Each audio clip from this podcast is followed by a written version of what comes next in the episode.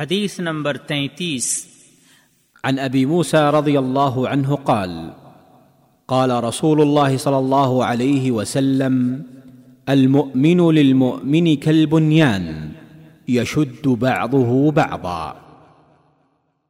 صحیح بخاری حدیث نمبر دو ہزار چار سو چھیالیس اور صحیح مسلم حدیث نمبر پینسٹھ۔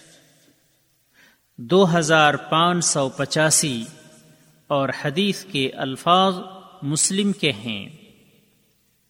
سارے مسلمان ایک دیوار کے مانند ہیں۔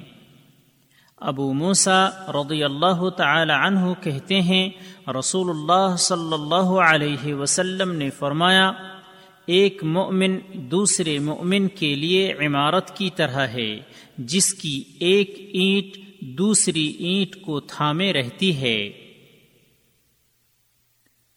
فوائد نمبر ایک، اس عظیم حدیث میں اس بات کی ترغیب ہے کہ تمام مسلمان باہم بھائی بھائی اور ایک دوسرے پر رحمت و شفقت اور محبت کرنے والے بن کر جئیں۔ اس لیے ان میں سے ہر ایک دوسرے کے لیے وہی پسند کریں جو اپنے لیے پسند کرتے ہوں۔ حدیث میں انہی خوبیوں کا بیان ہے۔ نمبر دو، یہ حدیث تقاضا کرتی ہے کہ مسلمان ایک دوسرے کو باہم مدد کریں اور آپس میں جڑ کر رہیں، جیسے کہ ایک دیوار کی اینٹیں باہم جڑ کر رہتی ہیں۔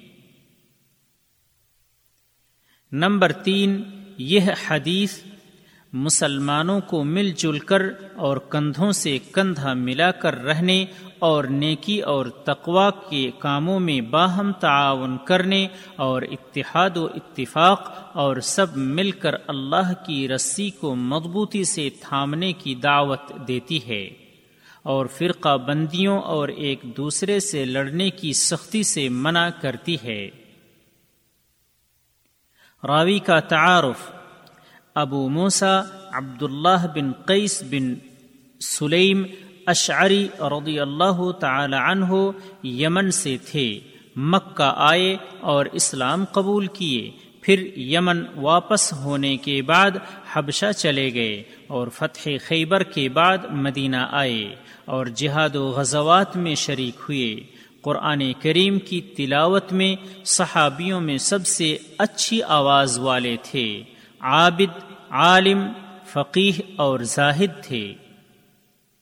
سن چوالیس ہجری میں کوفہ میں یا مدینہ میں وفات پائی۔ ان کی سن وفات کے بارے میں اور اور بھی اقوال ہیں۔